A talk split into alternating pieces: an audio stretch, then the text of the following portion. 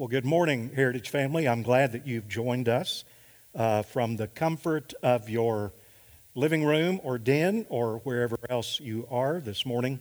Uh, this morning we're going to be in 1 Thessalonians chapter 5. We're almost finished with our study of 1 Thessalonians. Today we're going to be uh, looking at a prayer of Paul, one of two prayers that is in the book of 1 Thessalonians and uh, we'll be in chapter 5, verses 23 and 24. Uh, I will come back next week, hopefully, and finish this, but we're going to be looking at at least uh, three of the points on your outline that by now I hope that you've found the worship guide uh, by going to our website, downloading it, and uh, we will be working through the first part of this, talking about the incredibly important topic of sanctification. 1 Thessalonians chapter 5, verses 23 and 24. Listen to the words of Paul when he says this. This is not only a prayer, but a, a, a sense of speaking of the commitment of God to do a certain thing in our lives. Now, may the God of peace himself sanctify you completely, and may your whole spirit and soul and body be kept blameless at the coming of our Lord Jesus Christ. He who calls you is faithful, he will surely do it. Father, I thank you that uh, this morning we can come to you in the name of the Lord Jesus Christ, the one through whom you have called us and the one through whom you keep us. And Father, I'm so grateful that as we are now scattered out all across the city, but brought together by a common bond, brothers and sisters in Jesus Christ, to look at your word, even as we've been singing and taking in what you have to say to us through your sung word and your word prayed. Uh, I pray now that as I preach your word, as I declare your word to your people, that uh, even though separated by a distance, that we will come together and you will speak to our hearts and that you will help uh, us apply uh, this incredible uh, truth to our own lives. So we thank you that we can do this. Thank you for the technology by which we can do this uh, for times such as these. So we thank you and praise you. We look forward to what you will teach us today. Help me, Lord, to do everything that uh, I have prepared to do and need to do. And I pray this in Jesus' name. Amen. You know, in my years of, I'll put it like this, running the Christian race, my path has not always been smooth. It hasn't always been a straight path. There have been twists and turns, there have been ups and downs, there have been, as a friend of mine says, fits and starts. But I go back to the very beginning when I first received Christ and trusted in Him. I, I slowly began to learn some concepts and their meanings. Uh, I can tell you this that when I first started out as a child, I thought it was all just about receiving Jesus into my heart. Somehow, being born again, I found out later that that has a big word attached to it regeneration, and then just trying to be good. But as I grew in Christ, I discovered those things were just the beginning. There was this, this whole lifelong process of what God was now going to take me through until the time that I went to be with Him called sanctification. I had done essentially what the believers at Thessalonica had done. If you go all the way back to the first chapter, you're going to see this. I had done that. Even though I was just 11 probably hadn't grown up in what I would have considered idolatry. This is essentially what every born again believer does. You turned to God from idols, even if your basic idolatry is just the worship of yourself, to serve the living and the true God. And then I realized something, again, along the way, that this is not a one and done kind of thing. This is a daily kind of thing where we are working out what it means to put off our idolatry and to put on following and serving the living God. there were several things that were going on inside of me, all during this time from 11 years of age on through my teen years. Let me just share some of those things with you. One was a distinct feeling that I had. I, I don't know any other way to put it, but I can tell you this that I felt special. I really did.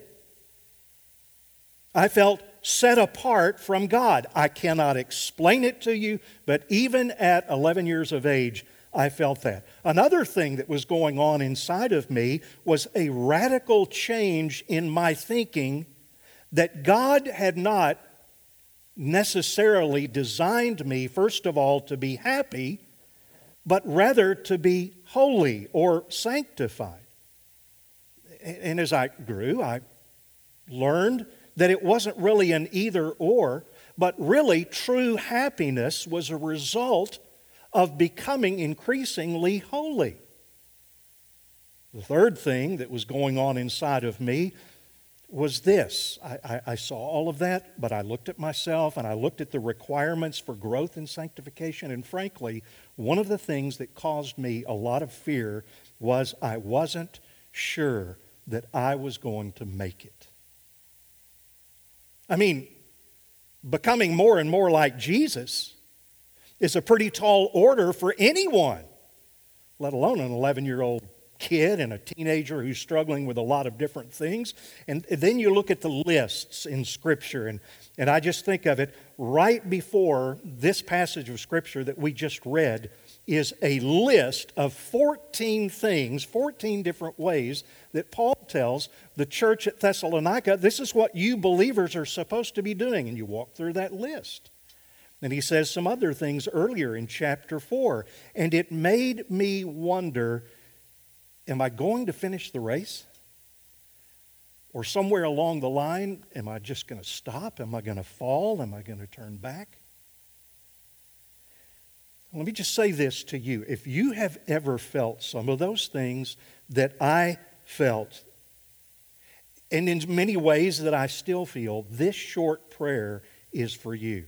I want you to notice, second of all, that this short prayer, the focus is not on you and your finishing, while it does mention that, it's really the focus is on God as the ultimate finisher. He is able to keep his absolute commitment to finish the good work that he has begun in you. Uh, th- this early on became one of my favorite verses. It has since then become uh, uh, very in a very real sense, a life verse where Paul talks to the church at Philippi and he talks to individual Christians. I, I took this for myself. I still do.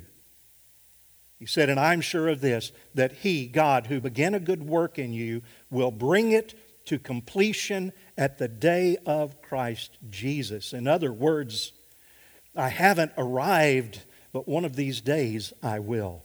Now, let's look at the things on the outline. We will go, as I said, through three of the points and try to flesh these out. Hopefully, it'll be an encouragement to you today.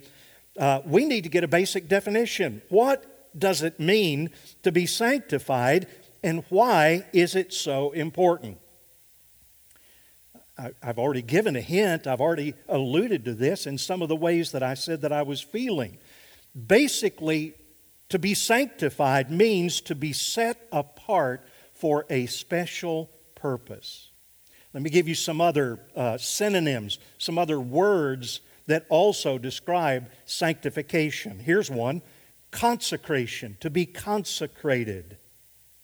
Holy is another one. We find holiness all throughout Scripture, and whenever you see the word holiness, it always refers to the word sanctification. There's a sense of a, a washing and a cleansing that are a part of that setting apart.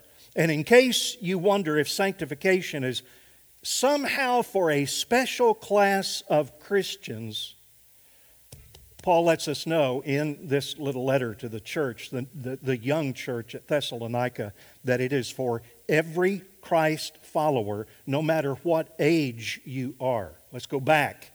What he said in, in chapter 4 in verse 3 For this is the will of God. I don't care if you're 8 or if you're 80. This is the will of God, your sanctification. Is there anybody who has been reading through our Bible reading plan that we started at the first of the year?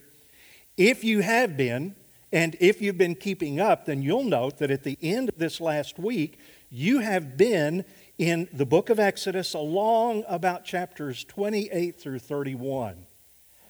And, and, I hope that it didn't wear you out to read about all of the different little details of the tabernacle and all of the utensils and the garments of the priests and the vessels, the oils, and all of the rest of that. But that was vitally important as a type, as a picture of being set apart unto God, being consecrated, being sanctified. And if you read through that carefully, you're going to find this about a priest. And by the way, that, that priest not only prefigured Christ, but also prefigures us as priests. If we did not wash, or the priest did not wash, or the priest didn't wear holy garments, he would die. That's how important it was. There's something else. If a priest had, all, priest had already been consecrated and he touched a consecrated vessel, he became holy. If an ordinary person used consecrated things or used substitutes, that person would die or he would be thrown out of the assembly of the God followers.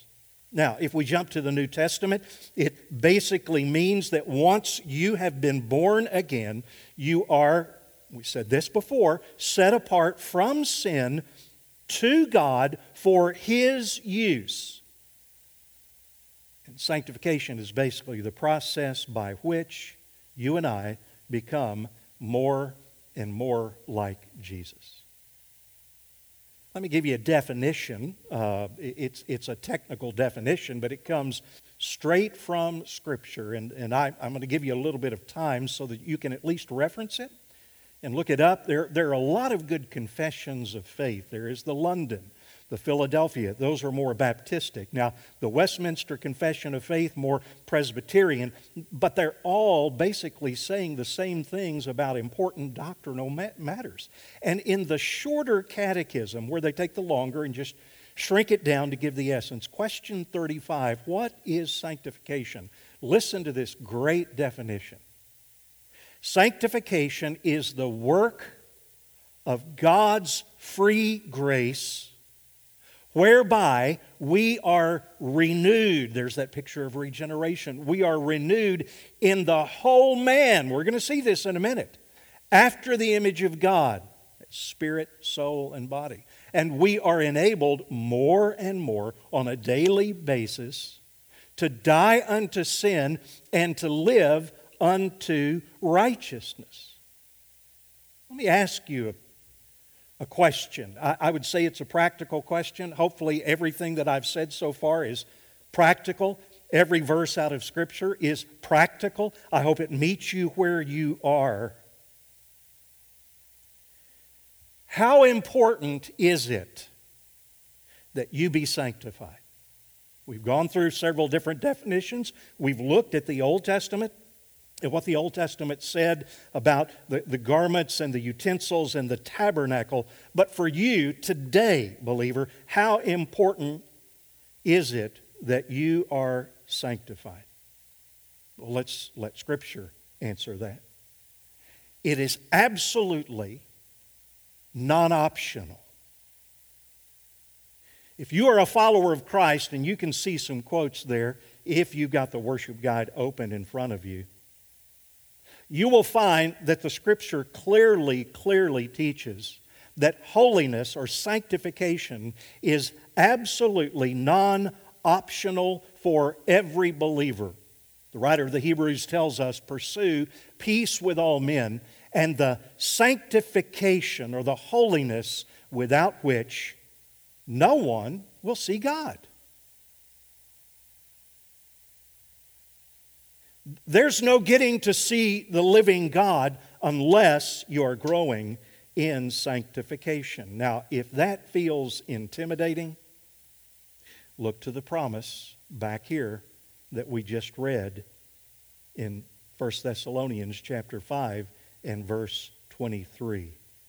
That God Himself is going to make sure that it's done. Let me give you just a couple of, of, of sentences to try to explain this. The grace that saves, listen to this, this is important. The grace that truly saves doesn't make sanctification or holiness optional, it makes it possible. Did you get that? The grace that saves doesn't make holiness or sanctification optional. And there, there is a whole group of believers in this country. We need to hear this. But what it does, the grace that saves makes holiness and sanctification possible. Here's another statement God calls you to sanctification, that is, holiness, and always, you've probably heard this before, graciously gives what He commands. He graciously gives what He commands. So, what is the ultimate source of our sanctification? It is the, the God of peace, it's in a person. I want you to look at this passage of Scripture, Romans chapter 8, verses 31 and 32. And, and, let me just make a couple of comments and then we'll read this, this, this little passage of Scripture together. You and I cannot pull this thing called progressive sanctification, we can't pull it off in our own strength. But, but here's the reality the beauty is you don't have to. You, you have absolutely got to see this. That God is not just some disinterested entity somehow far off in this place called heaven, and He's given you this thing to do without coming alongside and helping you. God is personally interested in you, and He is absolutely committed to finishing what He has started in you. And that's why Paul would say these words What shall we say then to these things? If God is for us, who can be against us? He who did not spare his own son, but gave him up for us all, how will he not also, with him, graciously give us all things? And here's how he comes alongside of you. I, I, want you to see this. Go back to verse 23. Hopefully, you're still got your Bibles open to uh, chapter 5, verse 23. And I love the way that it says it. Now, may the God of peace himself sanctify you completely.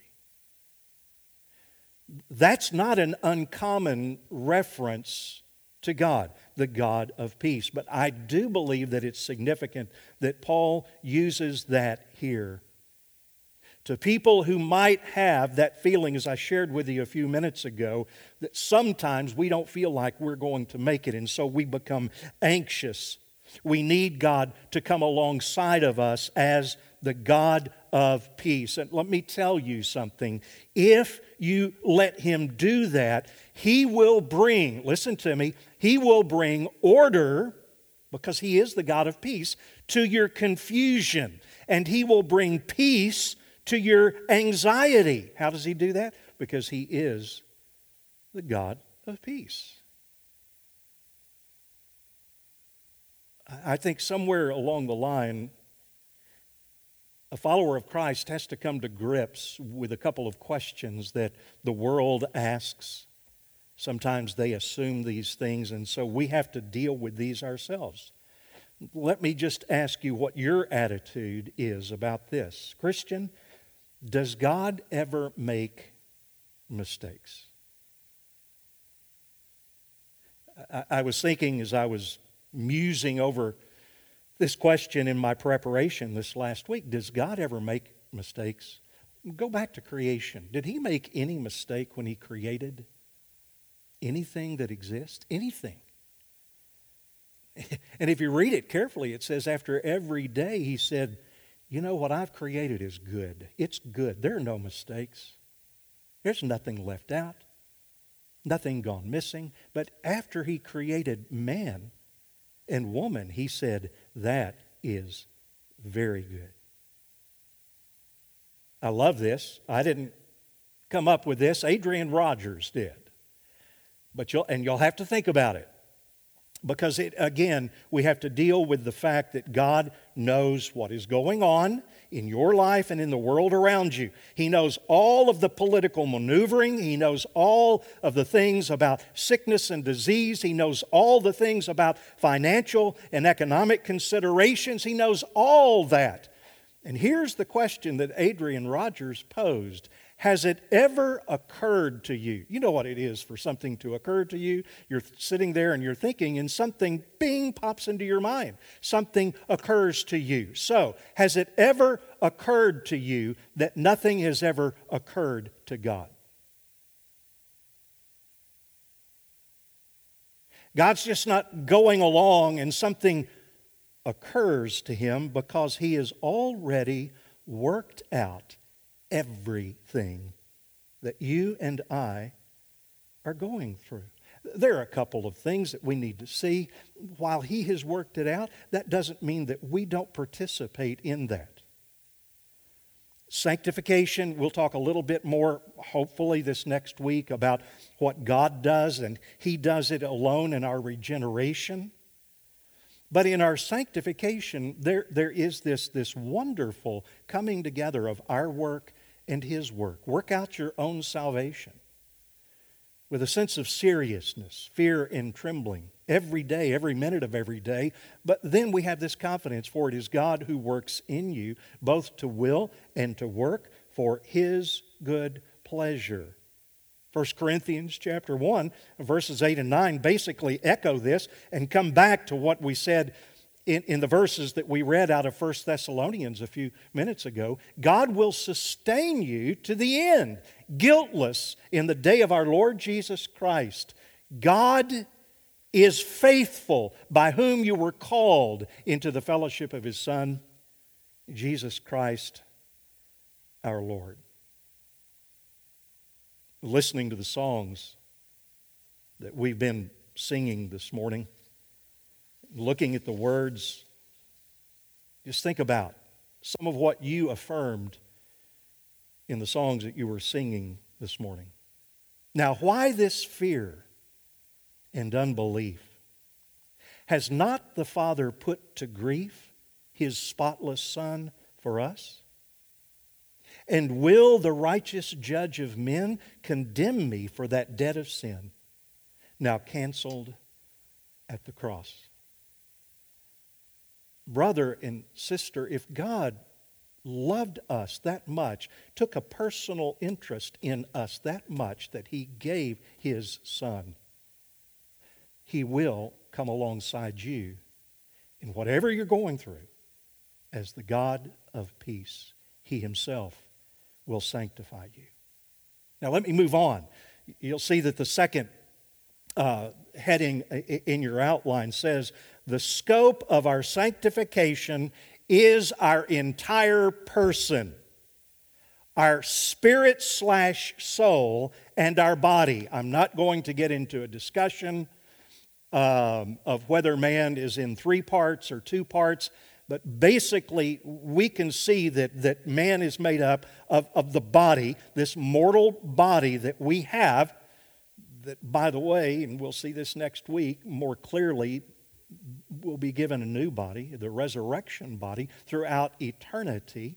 But we also have this spirit and soul, this inner nature. And so here's the key, and, and, and I don't want you to miss it because you can fall into the ditch on either side. The scope of your sanctification and mine is our whole being. God wants to set you apart, spirit and soul, your inner man and body for him and for his purposes. You see, there, there, back then and even today, there are these kinds of two opposing errors. One of those is the error of the Pharisees. We see that all over. We see it in a lot of religions. We see it in Christianity. The Pharisees, Jesus' assessment of them was you guys are good at getting the outside right. Okay? The outside of the cup is clean. You do a good job of cleaning up but inside, not so much. Inside, you are full of greed and wickedness. And so we, we can't just focus on conforming to outward legal requirements, and they're in every religion, even biblical requirements, and ignore what's happening on the inside. But there's an equal but opposite kind of error. And I think that, that Paul was trying to correct this at least in part.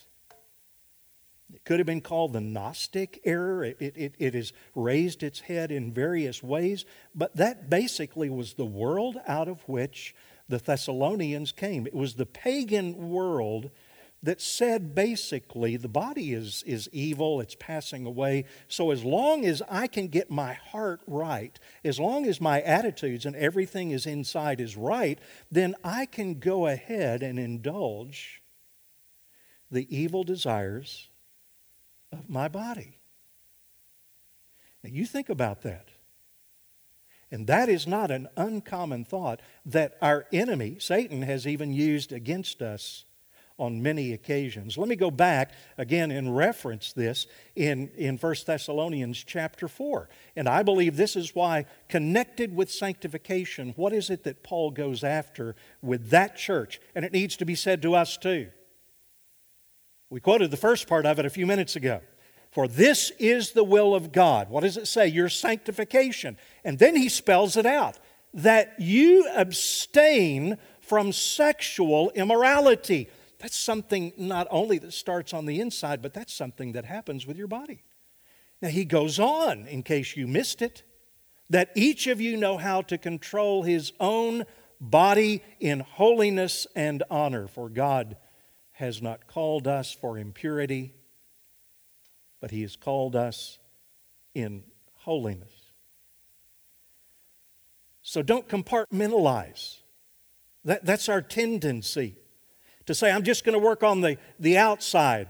I'm going to ignore the inside, or I'm just going to work on the inside and ignore the outside. God's plan for sanctification, for your sanctification, includes your entire being. Don't leave anything out. And again, please don't compartmentalize. I'd like you to, uh, you have your Bible there and you can probably flip over to it, maybe your smart device. I'll give you a second to turn. I'm not going to read this entire passage of Scripture, but I want you to turn to 1 Corinthians chapter 6 and, and watch as Paul talks with another primarily pagan, they, they were pagan, not primarily Jewish church at Corinth. They had come out of the same kind of background. And he talks to them about being washed and, and on the road to sanctification. But look at the list of sins that he mentions. Now, again, these always are connected to the inside, but unless you miss it, they're also connected with our bodies. In fact, he had just finished dealing with a situation in that church where they actually thought one of their members could be in good standing because he probably believed the right things inwardly, but outwardly he was involved in sexual immorality. So, starting in verse 9, chapter 6, I'm just going to read through verse 11, but, but listen to what Paul says. Do you not know that the unrighteous will not inherit the kingdom of God? Do not be deceived neither the sexually immoral, nor idolaters, nor adulterers, nor men who practice homosexuality, nor thieves, nor the greedy, nor drunkards. Do you see a pattern here? All of this has an expression of being done with our bodies, uh, nor revilers, that's with our mouths, nor swindlers will inherit the kingdom of God. But then he comes back to talk about the regeneration and the ongoing sanctification. Such were some of you. Not such are some of you, but such were some of you. But you were washed, you were sanctified, you were justified in the name of the Lord Jesus Christ and by the Spirit of our God. There are so many hot button issues that are around us today. And, and I want you to think about this, trying to apply the, the scriptural teaching of our sanctification. I'm talking about as believers now. There, there's a difference if you're trying not as a believer to, to, to, fix things politically or economically and, and, and all of the rest of that. But there is a difference that when you're a believer in Jesus Christ, you begin to see that these hot button issues that are all around us are simply a violation of God's desire to sanctify the entire person, including our bodies. Sanctity of life. I'm not going to get into detail right now. That's a hot button issue, at least it should be. Sanctity of life, sanctity of marriage. If we understood sanctification as believers in Jesus Christ, these are not really issues. The, the, something that's kind of new, but it's really not, and for lack of a better word, I'm going to call it identity, politics. And we're talking about basing value of people on outward identities. Here's another word. Uh, when I was a lot younger, this had a totally different meaning orientation. See, all of these, as I said a few minutes ago, have to do with our sanctification of our entire person. Here's another one that is big all around us today gender dysphoria. And when the principles of sanctification of our entire being, spirit, soul, and body, are not viewed as being a unity, then what happens is evil begins to be redefined as good, and good is redefined as evil.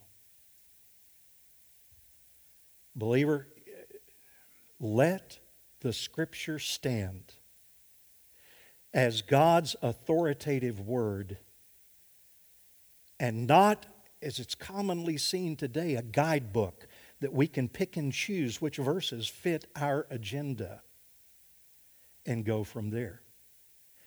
And not only must we understand this as adults, but we must help our children to understand God's plan and why Satan hates not only your spirit and soul, and I'm talking to believers right now, but also your body. And he wants to destroy our bodies. One of the key things to help our children and uh, our, our, our, precious students is to help them understand and develop a right concept of how God sees them, to accept God's values and not the world's values. Let me give you, and these are not new with me, I saw these years ago, but, but four different reasons why God wants you to be sanctified in your spirit, soul, and body. We're going to focus on the body right now and why Satan hates your body so much. Let me give you the first one. You can write this down. I've got several verses that go along with it. Here's the first one is why does Satan hate your body and want to destroy it so much? Body of your children. Because you were created in God's image. God created man in his own image. In the image of God, he created him, male and female, he created them. You, you just can't get any more basic than that.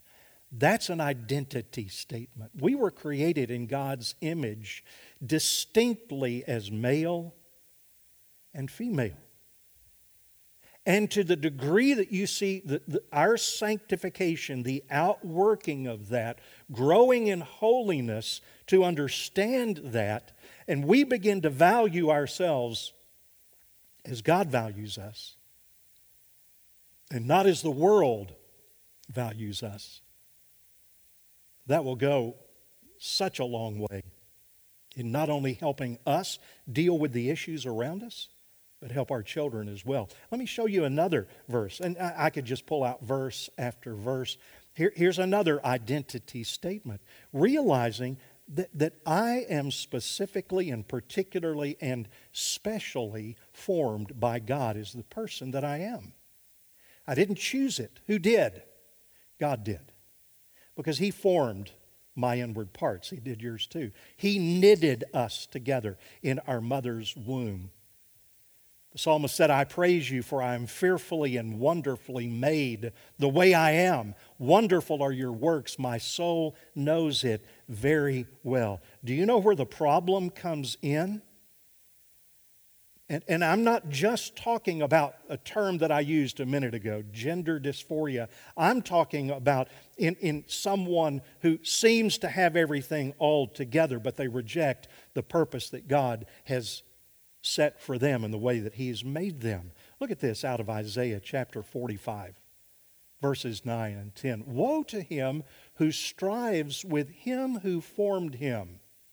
gives an illustration.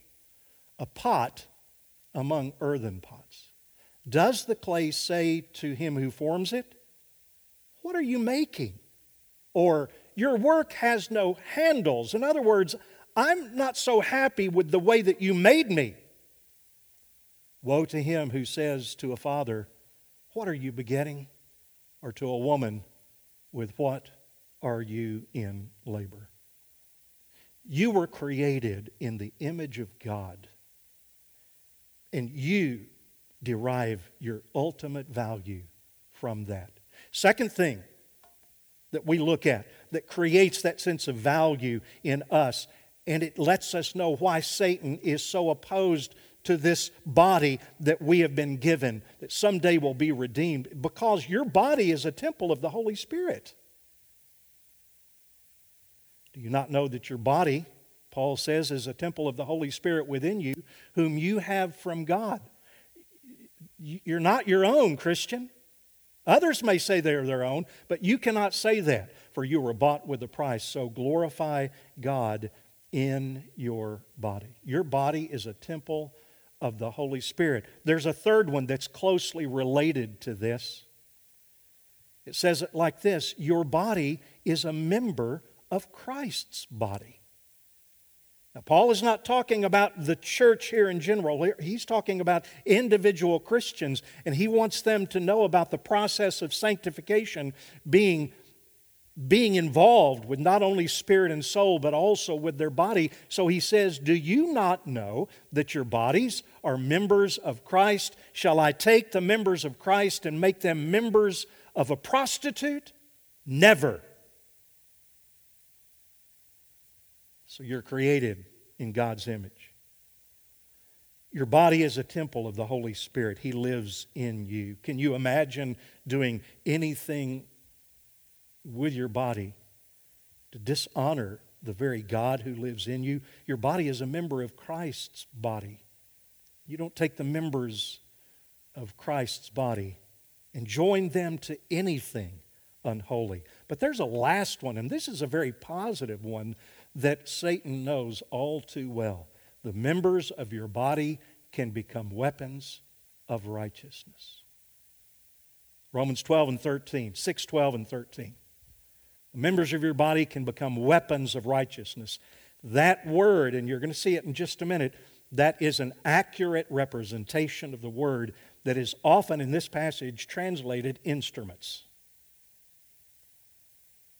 Paul is talking about the outworking of sanctification, and he says it like this Let not sin therefore reign. He obviously is talking about inside, your spirit and your soul, but he says, Don't let it reign in your mortal body to make you obey its passions. He goes on, do not present the members, your members, to sin as instruments. Now, if you will just do a quick word study of all of the places in the New Testament where this word is used, it's always translated as weapon or armor, except for this passage of Scripture. So let's read it like this Don't present your members to sin as weapons to be used for unrighteousness. Put, pre- present yourselves to God as those who have been brought from death to life, and your members as God for instruments of righteousness. In other words, for weapons of righteousness. That means your mouth doesn't have to be a weapon that destroys, a weapon of unrighteousness. Your mind, your eyes, the different parts of your body, your hands, the things that you do Paul says, don't present them to sin. Don't let them become weapons of unrighteousness, but present them to God so that they can become weapons in the hands of God to use for His righteousness. The whole thrust of this message is that God is a finisher. What He has started in you, He will finish. That good work of sanctification, He will accomplish. Back some years ago, at the 1992 Olympics in Barcelona, Spain, there was a young British man named Derek Redmond.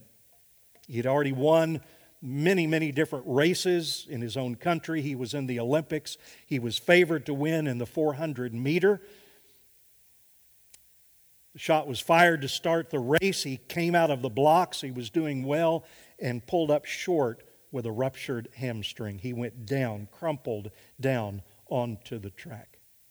The crowd wasn't even looking at who finished the race. They were looking at Derek Redmond, and the crowd went silent with a, with a gasp and then silence. And they watched as Redmond came to his feet and started limping, started limping in his lane to finish the race. Something that they didn't notice, but about that time, an older gentleman had jumped over the barrier and had come up to Derek Redmond and started supporting him as he walked.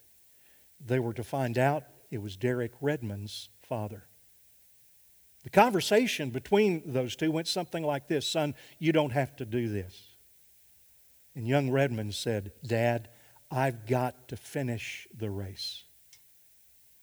And the father said to his son, Then, if that's the case, I will walk with you and I will help you finish the race. There were several officials who came up who tried to get the, the elder Redmond to stop, but he put his arm around his son. His son put his arm around him, and together waved him off, waved off those officials, and together they finished the race.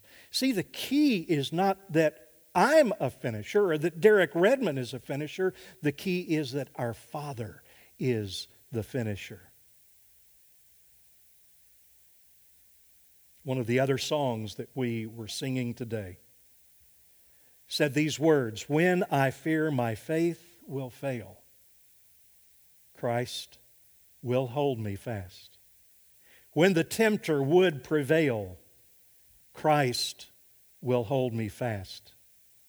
I could never keep my hold through life's fearful path, for my love is often cold. He must hold me fast. Father, I pray now that as we have looked today at the fact that the God of peace himself will sanctify us completely, those of us who know you, and that our whole spirit and soul and body will be kept blameless at the coming of our Lord Jesus Christ, that he is faithful, that he will do it, that God, our God, is a finisher. I want to pray right now for anyone who might be listening who has said that I, have been trying to do this on my own. I am not a follower of Christ, and I realize now that I need someone to help me make it to the end. I pray that that person, in repentance and faith, would reach out to the Lord Jesus Christ, who is offered as the sole sacrifice for the sins of man and the one who sanctifies to the uttermost. So, Father, I pray that that would be done, even though no one virtually is in here today. All the people are scattered out. Your Spirit knows no boundaries, knows no limits, and I pray that you would do your work in your way and be glorified. We thank you now, Lord, that as we will see a, a testimony from one who is doing a, a good job, an excellent job at getting the word out. We pray that you would help us to not only listen, but also to respond as we should. We pray this in Jesus' name. Amen.